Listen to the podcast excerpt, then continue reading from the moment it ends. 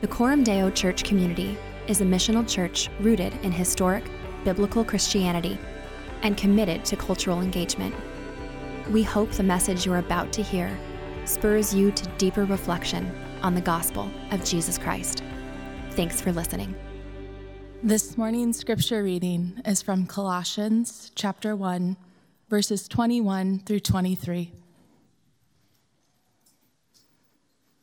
And you, who were once alienated and hostile in mind, doing evil deeds, he has now reconciled in his body of flesh by his death in order to present you holy and blameless and above reproach before him, if indeed you continue in the faith, stable and steadfast, not shifting from the hope of the gospel that you heard, which has been proclaimed in all creation under heaven, and of which I, Paul, became a minister.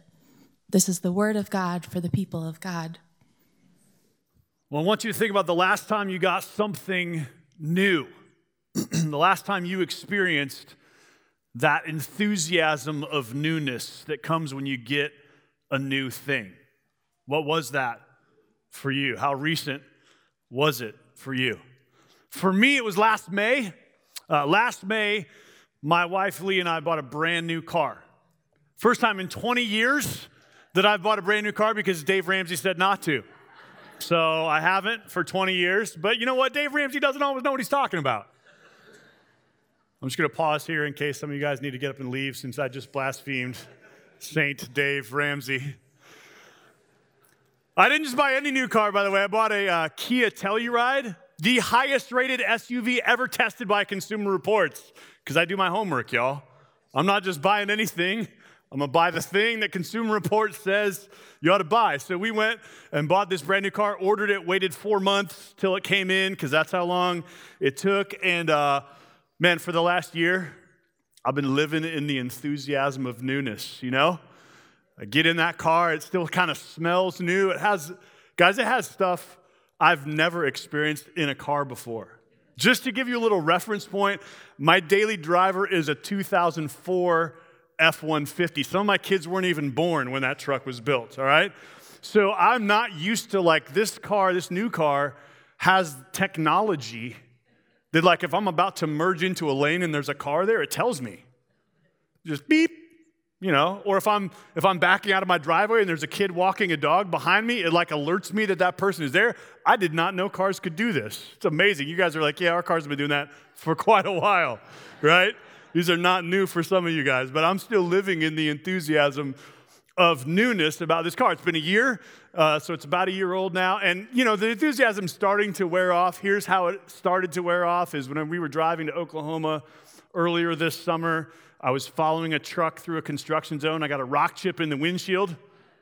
And I was like, oh man, there it goes. And then, you know, within like a day, I got a huge crack all the way through the windshield. I showed up the next Sunday to church. Pastor Dusty was like, Well, I saw that crack in your windshield. She's like, Yeah, how could you not? It's obvious, it's huge, right?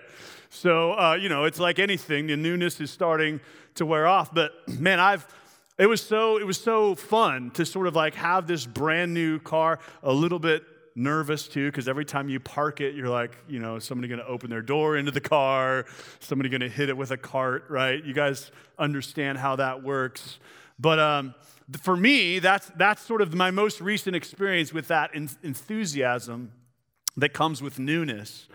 And, and I, I just reflected as I was thinking about that on the fact that the enthusiasm of newness um, can drive our relationship with God as well, can't it?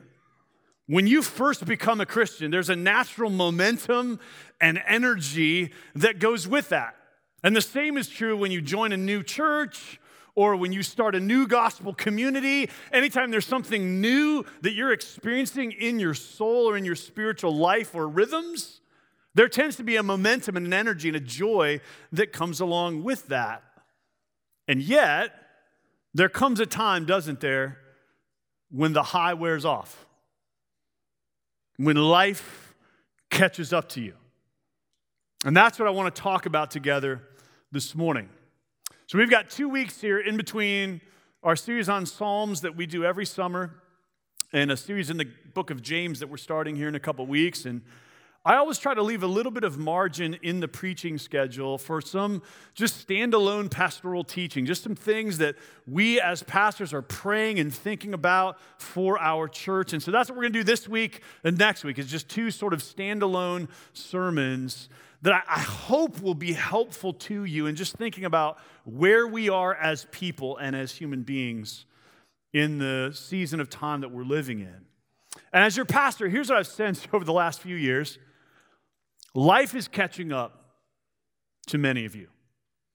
It always does. The enthusiasm of newness is wearing off. Some of you became Christians through the ministry of Coram Deo. And so there was a season for you where faith was new, where discipleship to Jesus was new, where the gospel was new, where even a church that cares about these things was new. And there was an energy and a momentum that came with that. Others of you didn't come to faith through Coram Deo, but you did experience some meaningful gospel renewal in this community. There was a new and a fresh sense of love for God stirred in you. And for both of those groups of people, the enthusiasm of newness really sustained you for a while, right? When you look back on earlier seasons of your life, and even of earlier seasons of this church, and of your experience in this church, what you feel, what you look back on with appreciation, it's not just nostalgia or the good old days, it's often a real sense of joy and life that came with what God was doing in your life in that season of time. But listen, the enthusiasm of newness doesn't last forever. Sooner or later, life catches up to you. And in that moment, there's an inflection point in your spiritual life. And so I want to talk with you about what do you do what do you do when you hit that inflection point? What do you do when life catches up to you? I want to think about that for a few minutes together, and I want to consider what the scriptures have to say to us about walking in and through that season. What some people do, what many people around you do, when the high wears off, is they go searching for a new high, right? And so for Christians, what this looks like is it looks like sometimes we can chase after the feeling of newness, right? Maybe it's a new church that we need. Maybe it's a new influencer we need to follow. Maybe a new cause we need to get involved with. Maybe a new theology we need to explore. It's like a spiritual midlife crisis, right? I'm just trying to figure out what's the new thing I can sort of chase after. And, and that's a little bit of the burden lying behind this sermon this morning. I've seen people chase newness instead of settling into long term faithfulness. Listen, I've been pastoring this church for 17 years. I've seen a lot of people begin well in the journey of discipleship. I haven't seen as many of them end well. There's a lot of inflection points along that journey.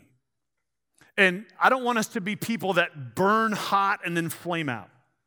I hope you don't want to be that either. I want us to be people who sustain discipleship to Jesus for the long term.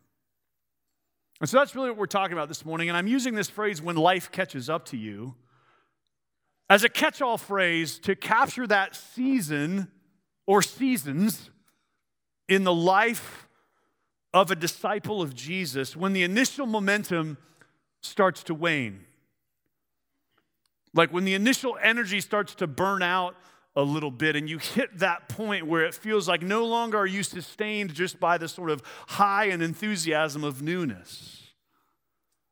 Those seasons can be many in our lives. And understanding how to walk in them and through them is a key part of walking with Christ. So if you have a Bible, I want to ask you to open it to that passage that you heard Sarah read, Colossians chapter 1. If you're using the Bible under your chair. You'll find it on page 924. You're going to look at a little paragraph in this letter to the Colossians. And as you open and find that text, I want to just pause and pray for us for a minute if you'll allow me to. So let's pray together.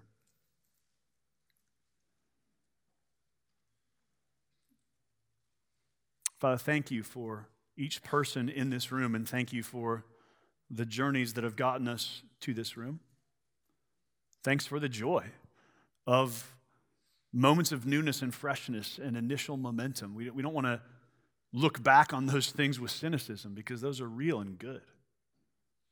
But we also want to ask your grace this morning as we think about what it means to sustain a life of following Jesus. So we open ourselves to your word, we open our hearts to your spirit. We ask that you would meet us and convict us and teach us and comfort us and renew us. We pray in Jesus' name. Amen. All right, here's what we're going to see. When life catches up to you, you need to remember what's true. You need to resolve to stay faithful. And you need to renew your hope. That's what this passage says to us. When life catches up to you, remember what's true, resolve to stay faithful, renew your hope. When life catches up to you, remember what's true. Look with me at Colossians 1, verse 21. And you who once were alienated and hostile in mind, doing evil deeds, he has now reconciled in his body of flesh by his death in order to present you holy and blameless and above reproach before Him. Notice this text starts with who you once were. And he uses three terms to describe who you once were alienated, that's a relational term. Hostile in mind, that's an intellectual and volitional term. Evil deeds, doing evil deeds, that's a behavioral term. This is a summary of your default setting toward God. Right? The problem is not one part of you, right? The problem is your whole being was oriented away from God. That's who you once were. And listen, this is the problem with our default setting as human beings. We are oriented away from God, alienated, hostile in mind, engaged in evil deeds. And listen, these evil deeds don't always look like the worst things you can possibly do. What they look like is you pursuing your own self interest. Right? So you can be oriented away from God while showing up at church and paying lip service to religion. When life catches up to you, remember what's true. Tell the truth about yourself. Like, remember who you actually are apart from the grace of God. This is what's really true of you and of me and of every human being before Christ's grace meets us. We're alienated, hostile in mind, doing evil deeds.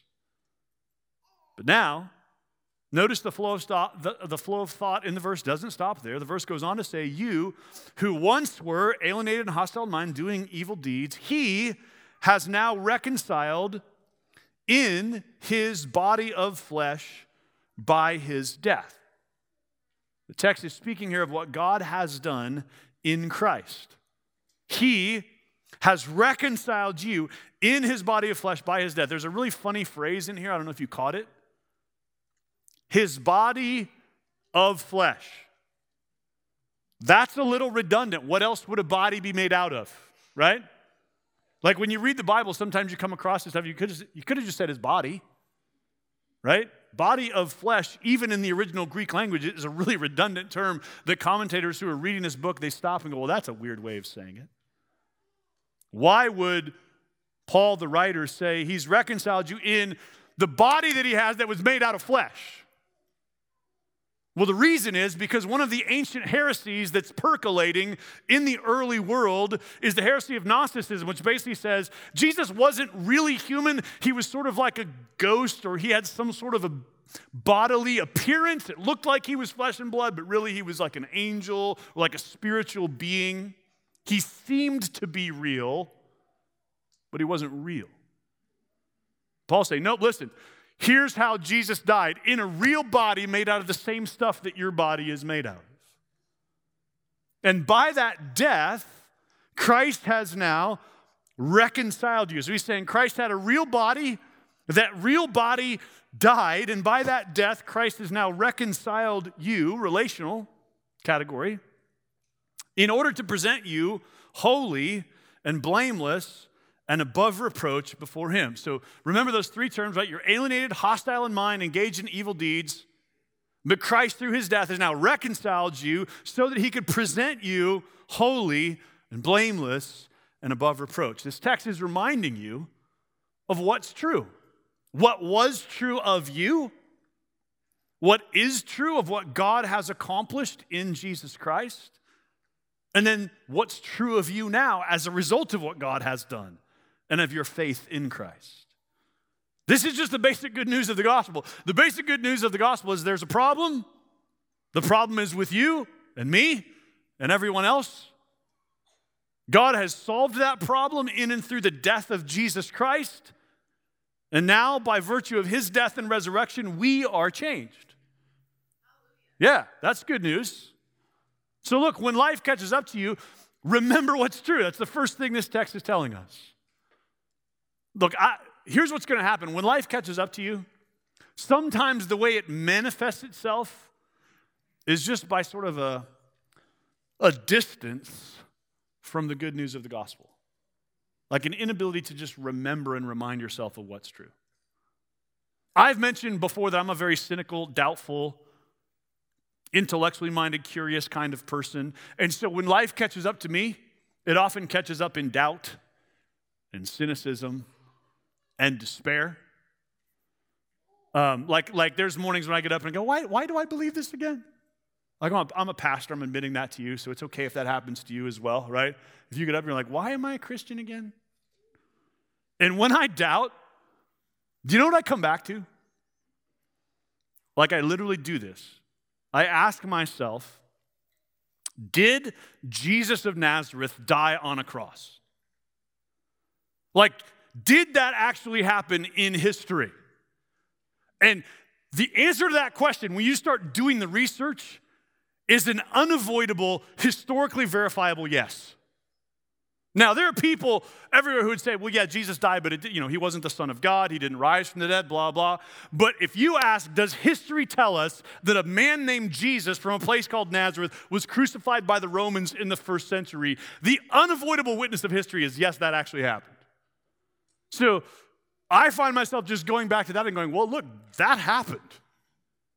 So the only question is did that moment in history accomplish these things that Paul says it did? Like, was I alienated from God and did the death of Christ reconcile me to God? And, and if so, then here I am. I've got to remember what's true. I've got to remind myself of the, the veracity, the historical credibility of, of the gospel message. And likewise, when life catches up with you, you need to remember what's true.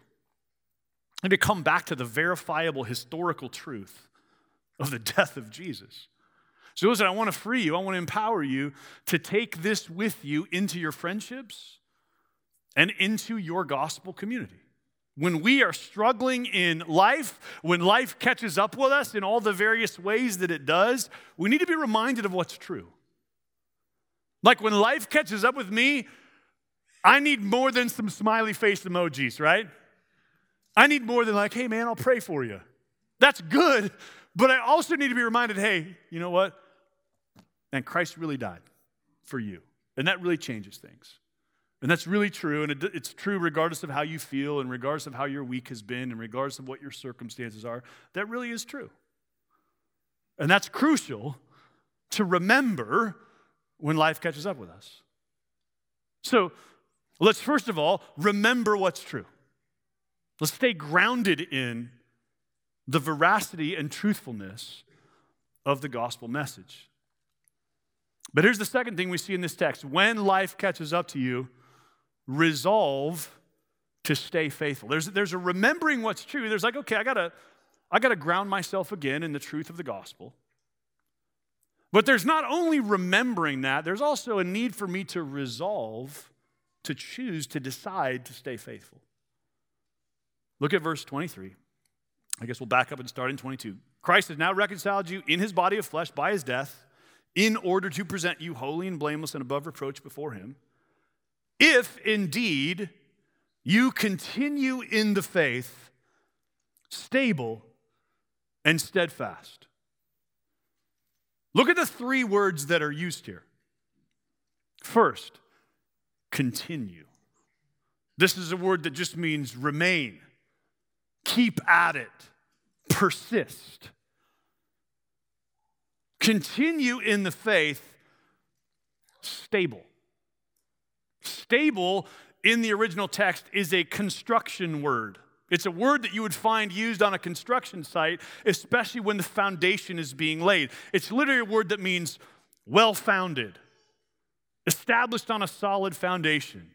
Any of you who are in construction, whether you build houses or decks or fences or patios, right? You know that, I mean, if you're not starting with a good foundation, it's not going to go well.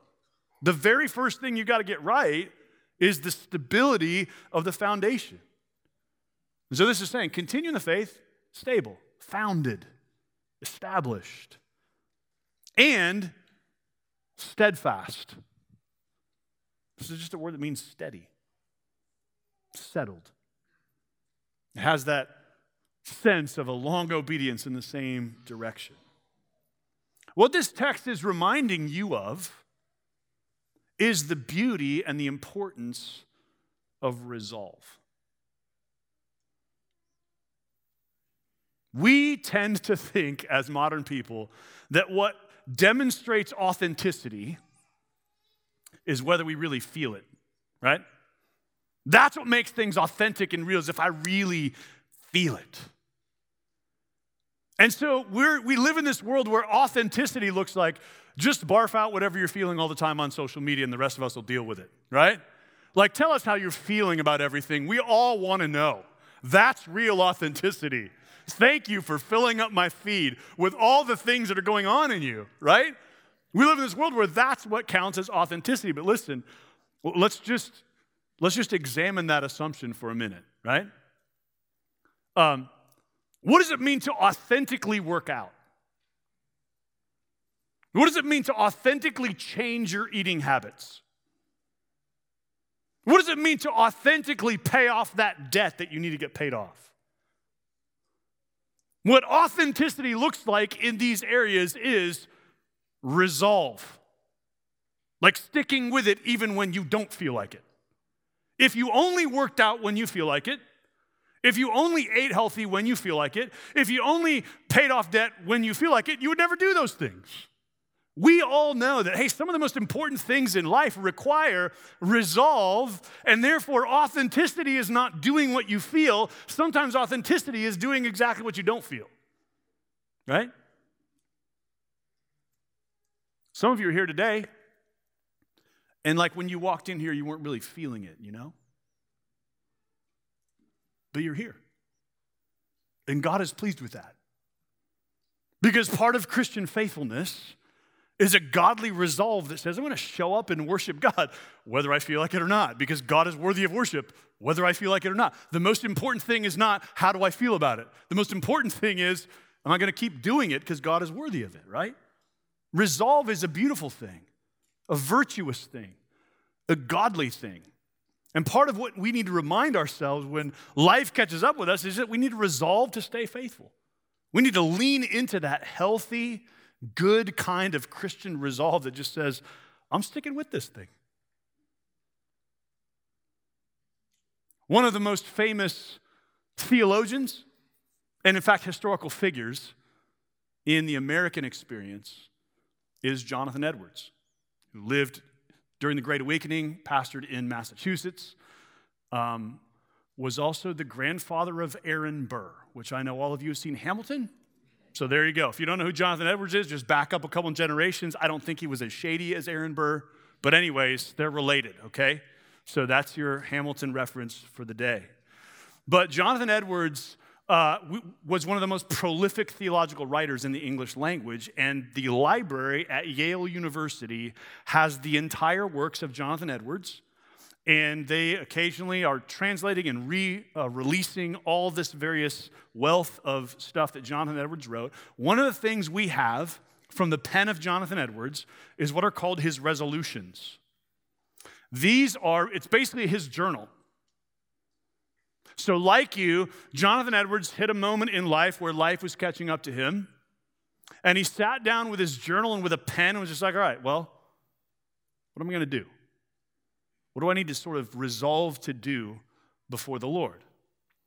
And um, I want to share some of these with you because I think I want us to learn from just how good it is to resolve things, to make resolutions. So here are some of the resolutions of Jonathan Edwards. By the way, he was 18 years old when he wrote these. Okay? 18 to 20. So listen, you high school students, you college students, he's in your season of life. This isn't some guy who's like 60, you know, and he's been really godly for 40 years. This is a guy trying to figure out what am I going to do in my life? Am I really going to walk with Christ? Like he's early in life. This is before he's, you know, preached and led the Great Awakening and written a bunch of books. Listen to this being sensible that I am unable to do anything without God's help. I do humbly entreat him by his grace to enable me to keep these resolutions so far as they are agreeable to his will for Christ's sake. I want you to notice right in the beginning, do you see what he just said? He just said, God's grace and my resolve are not opposed to each other. He's not one of those Christians who's like, well, I mean, if God wants it to happen, it'll happen. Nor is he one of those Christians like, well, you know what, if I don't do it, it ain't gonna happen. He's one of those people that understands, I've got to resolve and set my will in a certain direction. I also need the grace of God to enable me to keep this. And then I like this. Remember to read over these resolutions once a week. He wrote that reminder to himself, just in case, right? Here, uh, by the way, these are all numbered, and I'm going to give them to you out of order. I just picked a few. Resolved to live with all my might while I do live. Resolved never to lose one moment of time, but improve it the most profitable way, profitable way I possibly can. Resolved that I will live so as I shall wish I had done when I come to die. That's one of my favorite ones. I want to live like I will wish I would have lived when I get to my deathbed. That will keep you from playing more video games, right? All right, 37. Resolved to inquire every night as I'm going to bed wherein I have been negligent, what sin I have committed, and wherein I have denied myself. Also at the end of every week, month, and year. What a great practice just to see every day as a chance to sort of reflect and go, where have I been negligent? What sin have I committed? Where have I denied myself?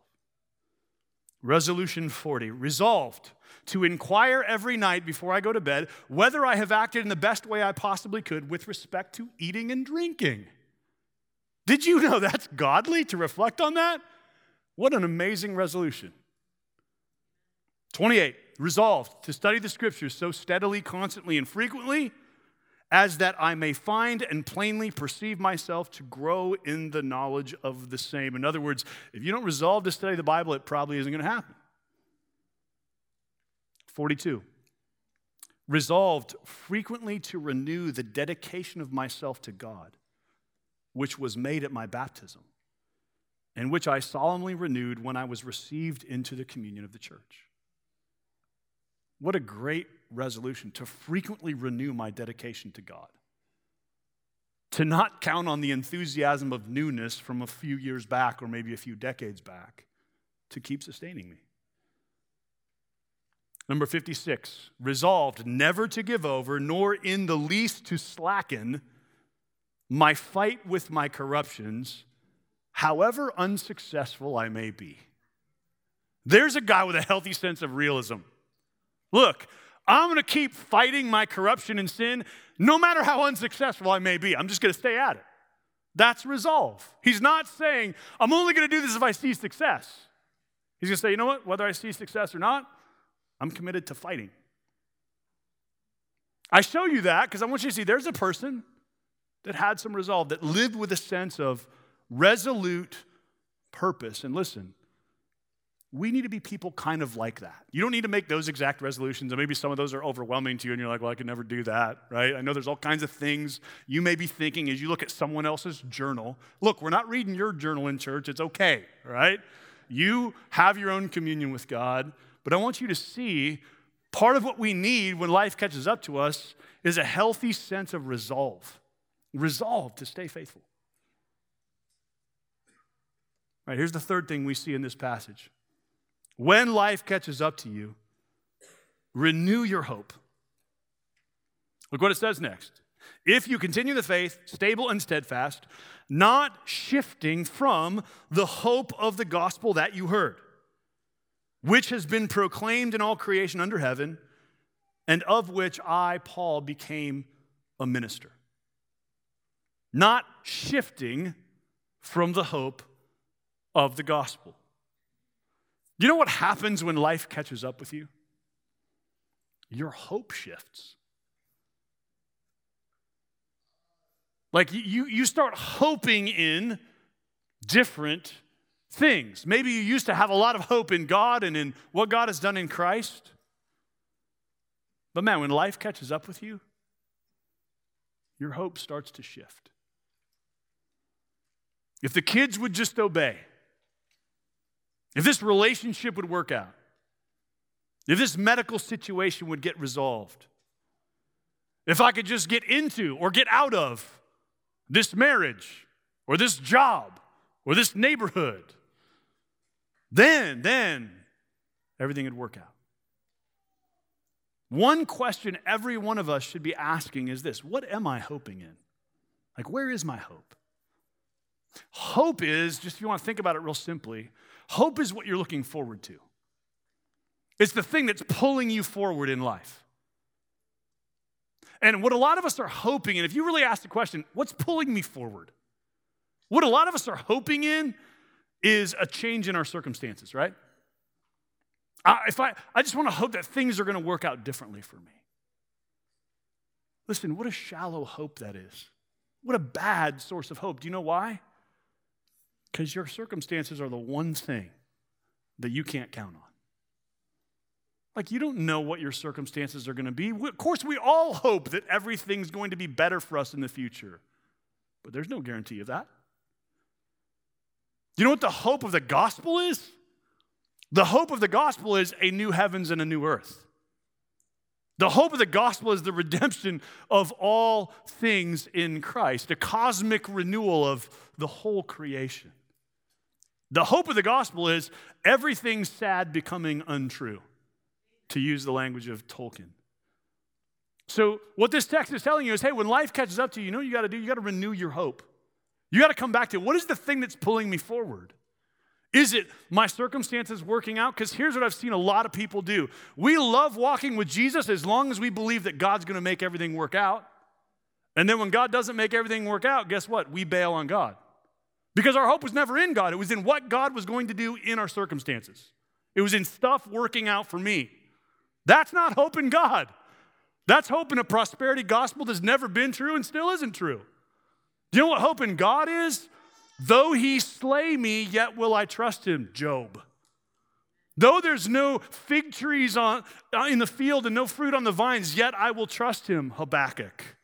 That's what hope in God is. It's hope that says not about my circumstances, it's about what God is going to do in the world. And listen, notice the language that Paul uses. This is distinct to Colossians, this, this cosmic language, right? Not shifting from the hope of the gospel that you heard, which has been proclaimed in all creation under heaven. Like, this is a gospel that is for the whole world, that is about everything God is doing to renew creation. That's what this gospel is about. That's the hope we've got to renew. When life catches up with you, renew your hope. Listen to me. The gospel is not merely backward looking, it's forward looking. And part of the weakness with how a lot of us have come to believe in the gospel, and part of the weakness with how the gospel is preached in many American churches, is that it's all backward looking. You're looking back to the day you trusted in Jesus, the day you got saved, and then there's just a big jump from there to like heaven. But, friends, the gospel doesn't just look back to the day we met Jesus, it looks forward to a new heavens and a new earth in which righteousness dwells. Looks forward to the redemption of all things, the summing up of all things in Christ. That's the day that's coming, and then we get to live in anticipation of that day. That's what it means to renew your hope. And listen, that's why Paul says, hey, don't shift from the hope of the gospel that you heard. There's lots of other hopes on offer out there. There's lots of other things that pull people forward in life. None of them is as good as the hope of the gospel. So when life catches up with you, the text says, renew your hope. Renew your hope. Come back to the thing that you hoped in in the first place. The good news of the coming redemption that God is accomplishing in Christ. So, friends, here's what I'm saying to you the enthusiasm of newness is a wonderful thing. We should enjoy it while it lasts. But it's not going to last forever. Sooner or later, life is going to catch up to you. Some of you have been there. Some of you are there right now. Some of you, life hasn't caught up to you yet, but it's coming for you. And that moment is an inflection point in your spiritual life. That moment is when deep discipleship and deep communion with God really begin.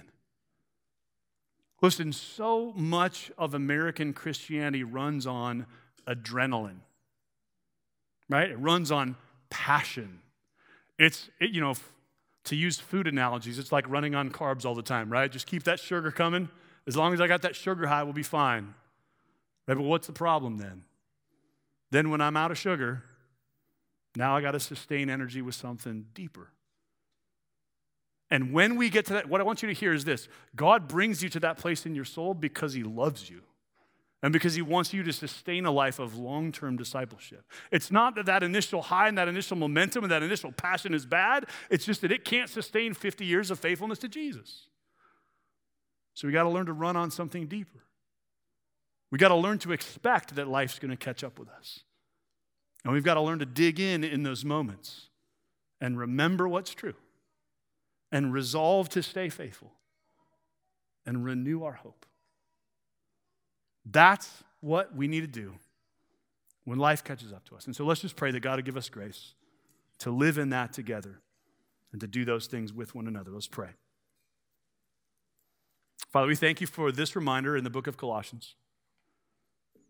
Thanks for the reminder of who we were and what you have done in Christ.